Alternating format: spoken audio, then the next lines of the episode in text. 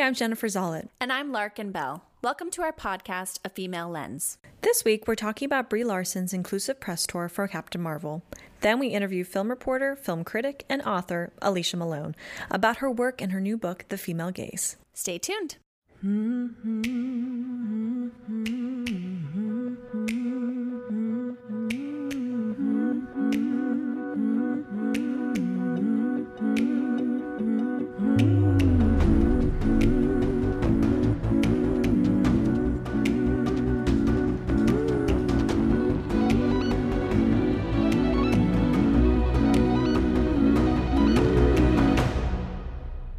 This week on Women in Film in the News, we are discussing Captain Marvel and Brie Larson's press tour. Um, we don't know much about superhero movies. Right, because there aren't a lot of female lead superhero movies that's, out there. That's a very good point. Yeah. yeah. Um, but we're excited about Captain Marvel for a couple different reasons. Um, first, it is the first Marvel movie to feature a female superhero. Yay. Which is awesome. Yeah. And Brie Larson is um, rocking it as the the main character, Captain Marvel. There we go. yes, she Um, is. Yes, she is. Um, and she also has made a concerted effort to have a more diverse press tour. Right. Which is really interesting. Um, basically, last year, actually, at the it's the Crystal and Lacey, Crystal and Lucy Awards. That's when she talked Mm, She with spoke about- Dr. Stacy Smith Oh, and it. decided to have a more inclusive And Dr. Stacy Smith is the woman who heads the Annenberg Inclusion Initiative. Exactly. And she did, she had a report um, from the initiative about uh, women in press, basically, film critics, and how underrepresented women are. Yeah, and didn't and then she spoke out for the Captain Marvel press tour. Exactly. Yeah. So now we're coming back. And for this press tour, she decided um, this is a quote from her. She said, I started paying attention to what my press days looked like about a year ago and the critics reviewing movies and noticed it appeared to be overwhelmingly white male. So I spoke to Dr. Stacy Smith at the USC Annenberg Inclusion Initiative, who put together a study to confirm that. Moving forward, I decided to make sure my press days were more inclusive.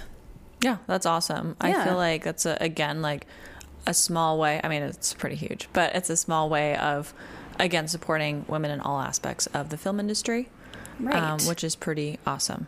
Also, um, we're super excited about Captain Marvel because it's already smashing box office records, and it hasn't even come out yet. It comes out March eighth.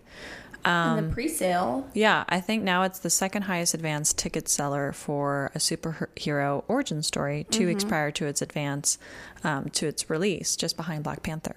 amazing Yeah. So, um, yay, support women in film. Go see Captain Marvel in theaters. and read reviews written by women Yes, shout out to Cherry Picks, which was a response to Rotten Tomatoes, um, but it's a website where all the reviews are written by women. So, holler out to them. yeah and check out brie larson's recent interview with marie claire where um, she handpicked her interviewer who is keah brown excuse me if i'm saying that wrong and um, miss brown called the opportunity the biggest opportunity she's had in her career and noted that nobody usually wants to take a chance on a disabled journalist so Oh, wow. brie larson She's killing it. handpicked her and Yeah. was like, "Hey, I'm giving this woman an opportunity that she might not normally get." Gotta lift each other up. Yeah. Vinovore is a wine and goods shop with a focus on female winemakers with hundreds of unique and handpicked bottles from all over the world with something for everyone. Stop by the store in Silver Lake, order online, or join their monthly wine club subscription for a hand-picked selection of wines each month, as well as great perks like 10% off all in-store purchases. Check it out in store or online at vinovore.com. That's V I N O V O R E.com. Now, here's our interview with Alicia Malone. Alicia is a host on Turner Classic Movies, as well as a film reporter, film critic, writer, and an all around movie geek. Her first book, Backwards and in Heels, about the past, present, and future for women in Hollywood, was released in August 2017, and her most recent book, The Female Gaze Essential Movies Made by Women, was released in November 2018 and is available in all major bookstores. Enjoy! In high school, you started your own film club where you screened a classic film each week to an audience of one yourself.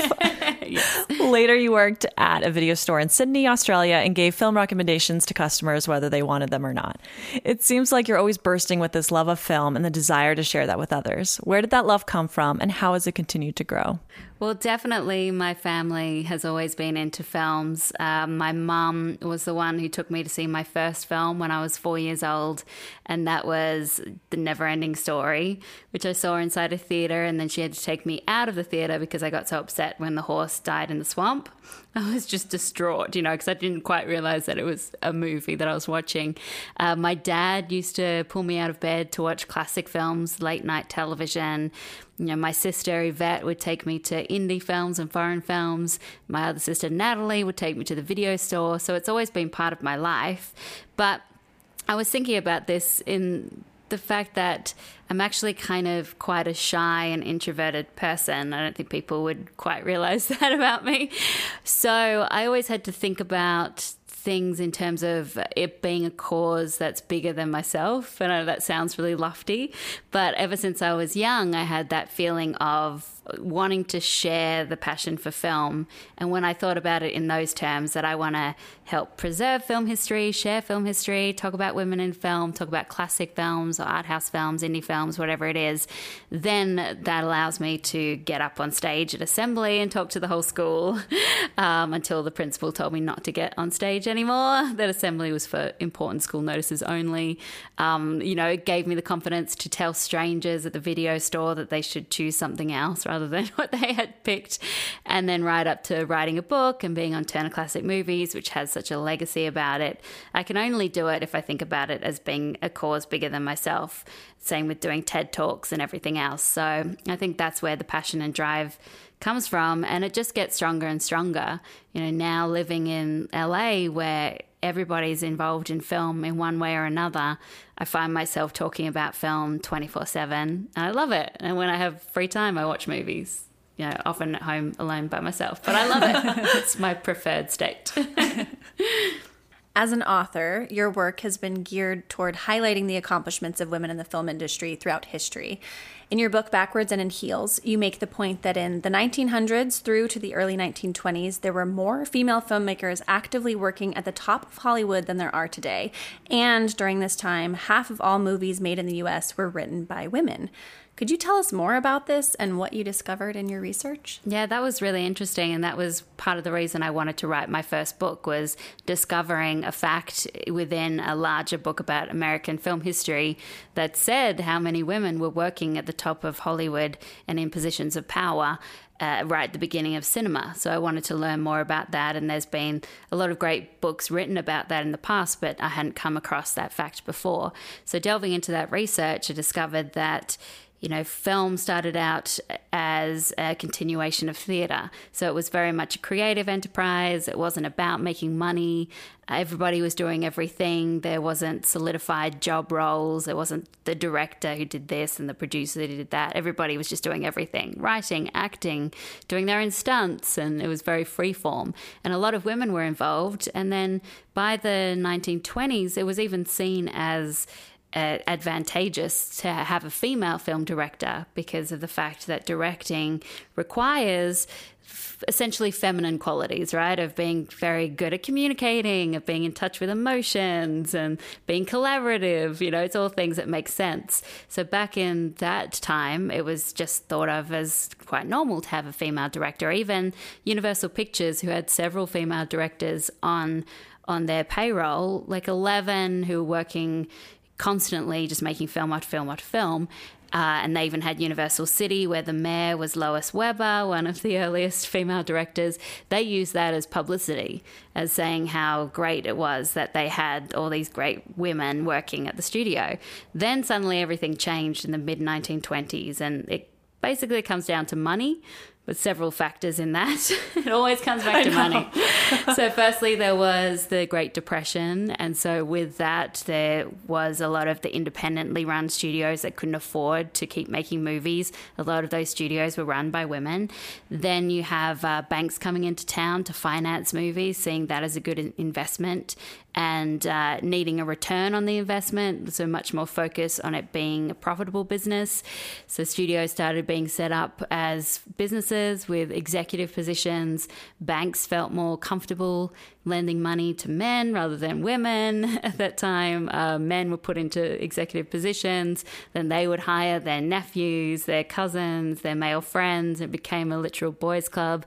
And then the introduction of sound. A lot of filmmakers couldn't survive that. The biggest sound film was The Jazz Singer, which was created by the Warner Brothers. So these brothers that run a studio suddenly made this hugely popular film, a lot of money. It set them up in that studio as being one that is very powerful. And then other studios followed, and they were all run by men. So slowly women got pushed out, and it went from being Universal Pictures having 11 female filmmakers on the books in the early 1920s to not hiring a single female filmmaker from, I think, 1928 right up to 1982 something like that. I mean, it's crazy how quickly it changed, but women have been fighting their way back in ever since. Okay, this is mind blowing. Wow. also, if it changed that quickly that way, can we change it yeah. that yeah, fast the right? other way? Exactly. I mean, that's what I thought about when I was writing my first book was A, once you start hearing about these stories, it reshapes your idea of Hollywood always being a man's world and therefore always needs to be a man's world. And you think about how that idea of a director has changed from being someone that is very communicative and feminine to being this sort of army general with a whip and a bullhorn, you know, yelling instructions, a very masculine view of who a director is. And yeah, I don't see why we can't change it back if, if it was that way in the beginning. I mean, it only helps films, only helps all of us and our experience of movies if we have a variety of people making them. Can you tell us about your work with Turner Classic Movies yeah. and how you got involved with them and and what you're doing with them now? Yeah, well, that's a really interesting thing too because when I grew up in Australia, we didn't have Turner Classic Movies, but we had a guy who would come on the late night television called Bill Collins, and he was a male film critic, but I loved him, and I would record his intros and end up learning them verbatim, not thinking that that was a job, just I enjoyed what he had to say, and I got annoyed if he got a quote wrong, you know, or that kind of thing. I'd follow him. And so when I moved to America, I already had an idea of Turner Classic Movies and of Robert Osborne because he was larger than life and, and transcended um, boundaries of American television. And then once the internet came in, before I moved over here, I could watch some of his pieces on YouTube. And I loved the Essential series he did with Drew Barrymore and the way he talked about film. And so when I moved over to America and I didn't know anyone, I would put on Turner Classic Movies on the TV just to make me feel more at home. Classic films remind me of home. And I started watching it and I thought, that's a great job. I'd see Ben Mankiewicz and Robert Osborne come up and do their intros. And so I got out my notebook one day and I decided to write down a whole list of goals and at the very top was work with TCM, and in brackets I wrote host question mark because I was like, I hope that that's what I'd love to do, but I didn't see how that's possible. But I just left that there, and then slowly has have worked towards it. So I did think about it in terms of okay, if I wanted to be a host on TCM, what are the things I need to do in order to make that dream happen? You got to be an expert in classic film. Okay, I've got to learn more. I've got to read more. I've got to watch more. I've got to involve myself more. I've got to um, make content about classic films, and then you know started telling more people about my dream, and then that led me to someone who said, "Oh, I know the head of talent at TCM. If you would like me to put you in touch." This was in I think 2015. If you want me to put you in touch with them, let me know. And I thought, I'm not ready yet. I still got things to work on. Like, I don't think I could go into an audition and feel like I had all the skills needed.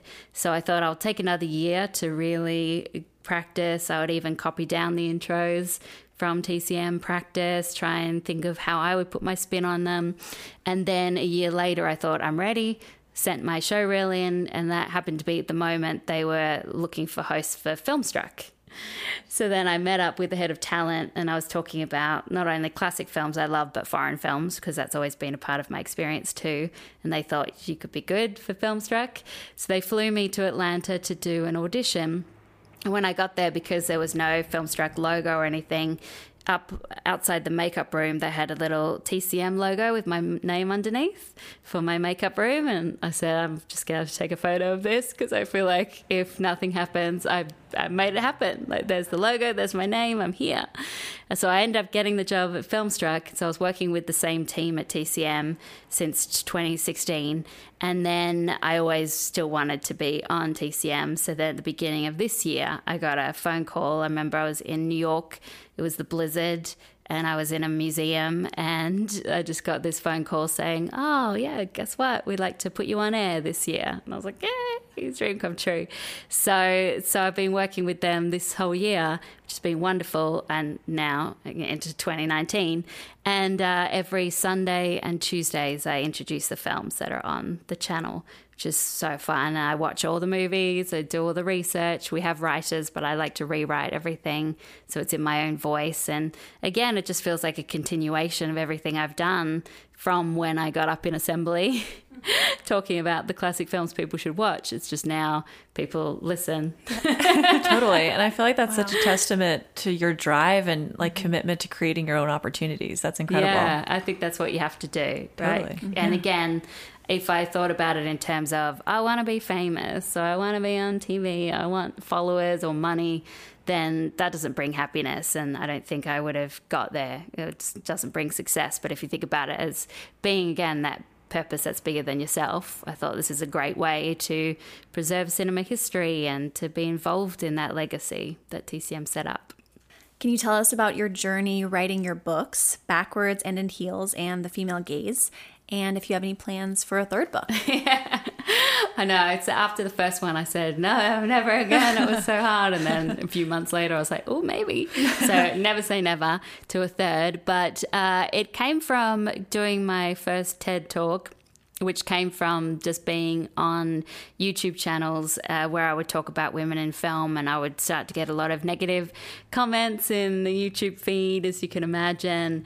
And after going through a bit of like depression about it, I decided, no, that just means I need to talk about it more again. I've got a platform. This is a bigger thing than just me, so I'm just going to get out there and keep talking about it till it becomes a normal thing.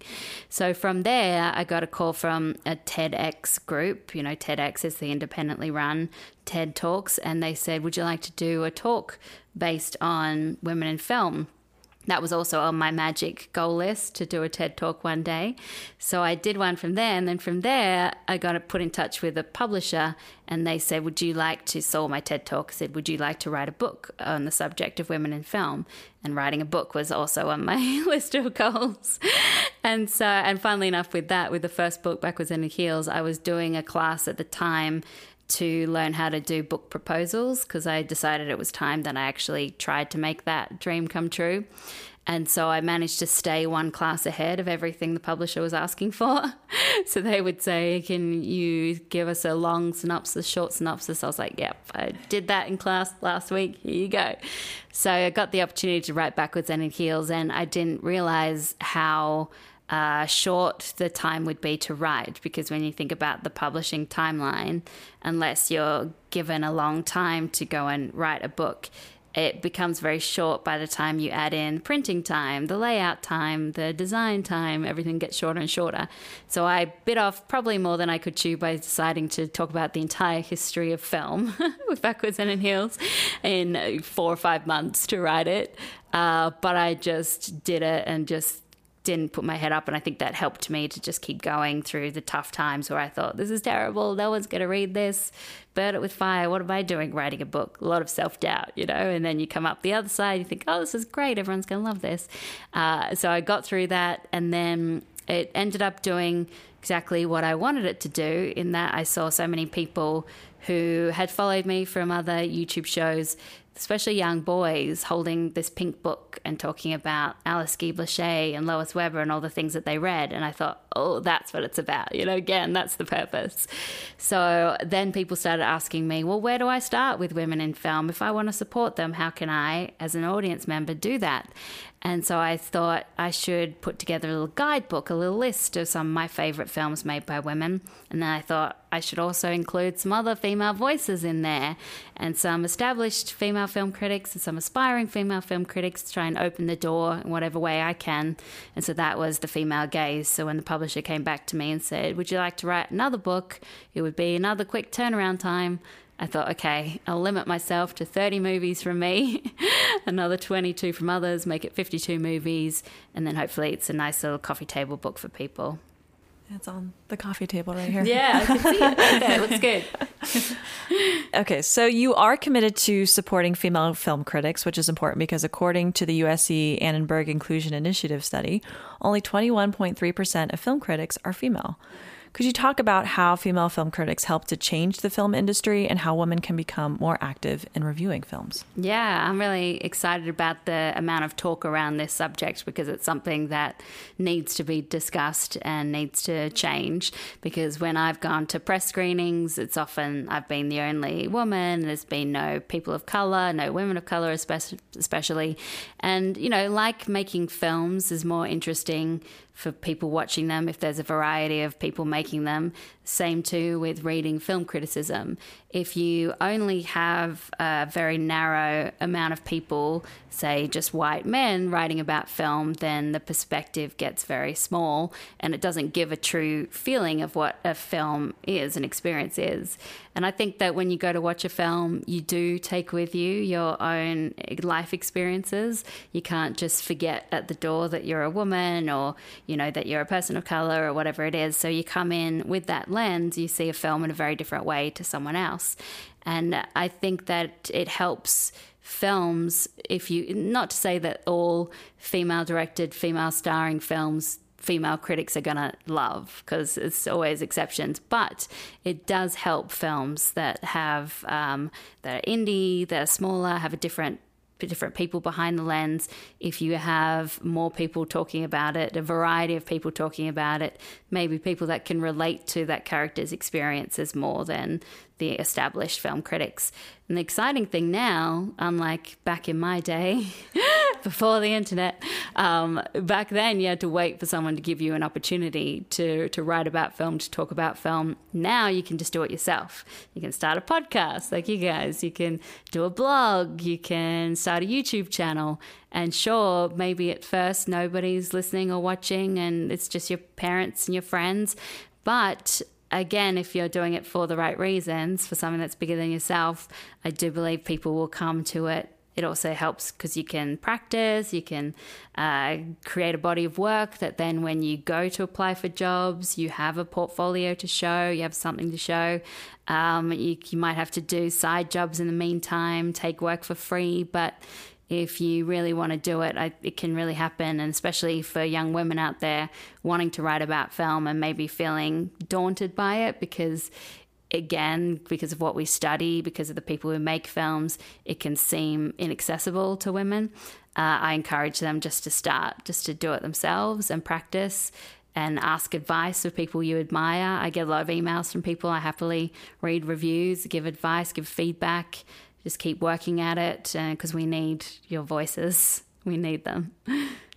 You studied film history through a female lens, and we're curious to learn more about the history of the casting couch and how it relates to this moment in time with Harvey Weinstein and the Me Too movement. Yeah, you definitely see when you look at film history that someone like Harvey Weinstein is cut from the same cloth as all the movie moguls we've seen since men took over in the mid 1920s. These men who were very op- opportunistic, uh, had a lot of power and wielded it in horrific ways. It also is understandable that if you treat women like objects on screen, that women are more likely to be treated like objects off screen. Actresses given personas, given makeovers that they might not necessarily want, put in boxes, told what to do, not to do.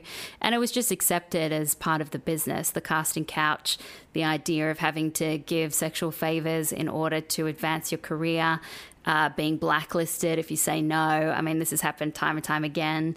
Marilyn Monroe was passed around, Rita Hayworth, Harry Cohn. She said no to Harry Cohn, the head of Columbia Pictures, and he vowed to ruin her career as best he could. I mean, it's just happened the whole way through history. But this is the first time ever that people have spoken about it. Because Again, it was accepted. It was turned. There was blind eye turned to it. It was a joke. The casting couch. Uh, it was like, well, that's what you want to do. If you want to be on camera, this is what you have to do. Uh, but now, people standing up, women telling their stories, saying it's not on, uh, creating a community, I think you can't go back from that. So that makes me really op- optimistic when you look at film history as a whole and you see the peaks and troughs for women and the way that things seem to get better and then go back to normal with men having the majority of power, it gets really depressing. But now I think things are changing. I mean, to have someone like Harvey Weinstein, who had so much power, be shut out of Hollywood is huge. And I couldn't have imagined that even just two years ago. So I think that things will change from now on. I don't think people know exactly what's what it's going to look like, how things are going to work. People are still finding their feet. Stories are still unfolding. More men are being toppled. These men that deserve to be, you know, good men are trying to figure out their place too. Uh, but it's it's going to look better from now on. So that's really exciting. You've attended and covered numerous film festivals around the world. What's your favorite part about attending yeah. film festivals? Love film festivals.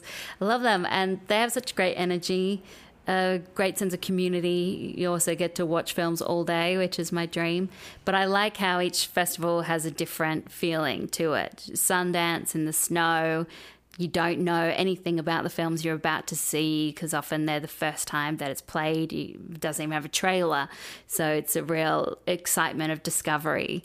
You have Cannes, which is very glamorous, black tie by the French Riviera um, and very much where cinema is treated like art and they hold it up to high standards so they'll boo and cheer and get really involved in it. Telluride, which is a film lover's dream. There's no press, no red carpets, no uh, fancy clothes. Everyone is just there to watch movies and they're there at 8 a.m. in the morning to see films. And directors walk down the street no one bothers them because everyone's just excited to see films. So I love how different they all are and when I'm there, I feel like I found my people, especially with something like a Turner Classic Movies Film Festival. When I went to one of those for the first time, it was like, oh, here you all are. Like, these are all my people. There's people debating film noirs, you know, in one corner, and people talking about Marilyn Monroe in another corner. And and it felt like I found my community, much the same way I imagine that comic book lovers love Comic Con for that reason, because you find your people. So I just love the energy about them. They're exhausting. During them, I always get sick. I always am like, oh, I need to eat a vegetable. I need to sleep. But as soon as they're over, I wish I was back there. And I can't wait for the next year of film festivals. Bring it on. What prompted your cross global move to Los Angeles? Yeah, that was a, a snap decision. Um, I was in Sydney and I was working at a movie channel. It was like three movie channels on cable. One was a classic channel, one was an indie channel, one was a new release channel. And I was hosting and producing and editing and writing because you had to do everything, you know, back in Australia. And uh, I would see the girl, so I produced the LA correspondent. She was Australian living over here. And I would see all the filmmakers and the people she got to speak to. And in Australia, you know, when you're living in Australia, it doesn't feel that far away, but it is really far away. And people don't generally come to Australia, particularly for indie films, foreign films, the stuff that I'm interested in. So everybody's here in LA. And again, when you're in America and not so far away in Australia, then it's easier to go to film festivals. So I would see the interviews that she got to do, and I thought, yeah, that's what I want to do. I was doing interviews back in Australia, but it would be the same people. Mark Wahlberg came to Australia so many times, Zac Efron, Will Ferrell, all great people, but it was just a very limited number of stars who would make it over. And the Australian film industry is sadly quite small. That's why all the Aussies come over here, steal all the jobs. Um, but I decided one day I was actually doing a writing course in Paris.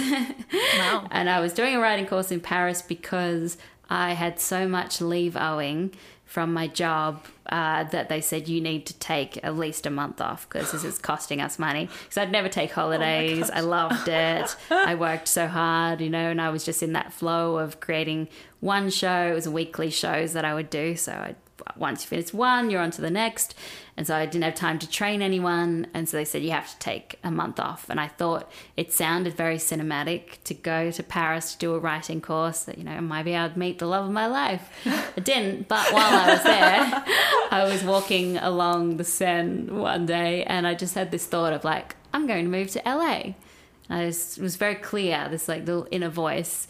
I don't believe in God, but if your people might call it God or spirit, the universe, whatever you want to call it, but it was just saying, you you're going to move to LA. And I was like, I'm going to move. So I went back to Australia after the course and I had my performance review that you'd have every year. And they said, Where do you see yourself in a year's time? And I said, In LA. and they said, Well, we've got the LA correspondent. You know, she's on a contract. There's no job for you there. And I said, That's okay. I'll make it happen. So I quit everything, got a visa, moved over with two suitcases, no savings, not knowing anyone, no job prospects. Um, but just with that idea of like, this is going to happen and I want to be here where everything is, where it's the center of the film universe, where you get to talk to all these great filmmakers, inspiring people, where everyone's in the industry and everyone's out here trying to make it. You know, it's it's an inspiring place to be. So it was the best move I ever made, even though you know there were times when I didn't have enough money to eat, but still, it was all part of the story. Uh, we're going to go back to high school for a second. so, you mentioned that uh, in interviews that in high school, your passion for film initially grew from your desire to become a director, mm-hmm. but you changed course because you felt the odds were too slim for female directors. We can imagine that a lot of other young girls felt that way too. Do you have any uh, Do you have any desire to direct today, and how do you think it's changing for young girls who want to grow up to be a director? Yeah, because of the idea of the director being so male and being this tough leader, and I was this shy introvert, I thought, I can't do this.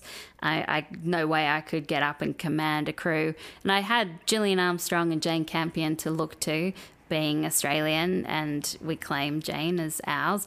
Um, but uh, I just didn't see that many opportunities for women. I thought I'm not tough enough for that. So I changed course. Now I think I've found my true calling, my true job. And when I think about it in terms of the film club, in terms of watching Bill Collins on at nighttime, it's all makes sense. You know, even I used to I did a, a video in year twelve, uh, my final school year, where I had my little camcorder. I'd go around to people, and then I'd get a friend to hold it, and I'd go up to people with a pretend microphone in my year and say, "Where do you see yourself in ten years' time?" and interview them.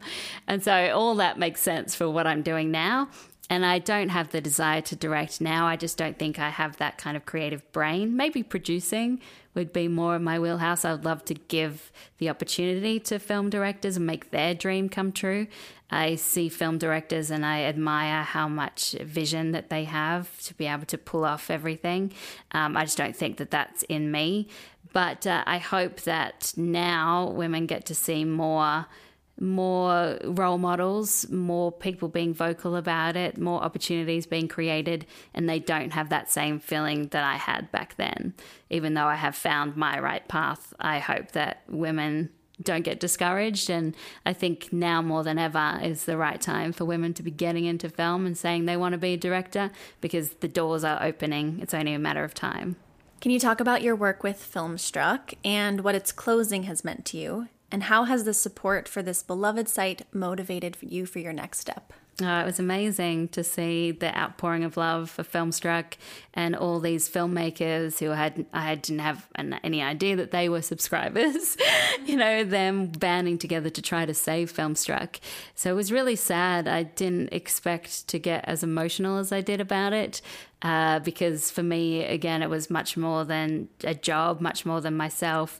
It was about the the mission that Filmstruck was trying to achieve, which was to make these films accessible and not make them daunting or pretentious, but making everybody want to see them and have access to see them. Because it's hard if you live in the middle of the country you're not in LA or New York to be able to see indie films. They don't come to theaters uh, Netflix is driven by algorithms so you know I love the Great British Bake Off but now that's all I get offered is cooking shows and they often hide films that doing a good job with Roma, you know, pushing that out there. But The Other Side of the Wind, the Orson Welles film, I wouldn't be able to find it unless I type it in.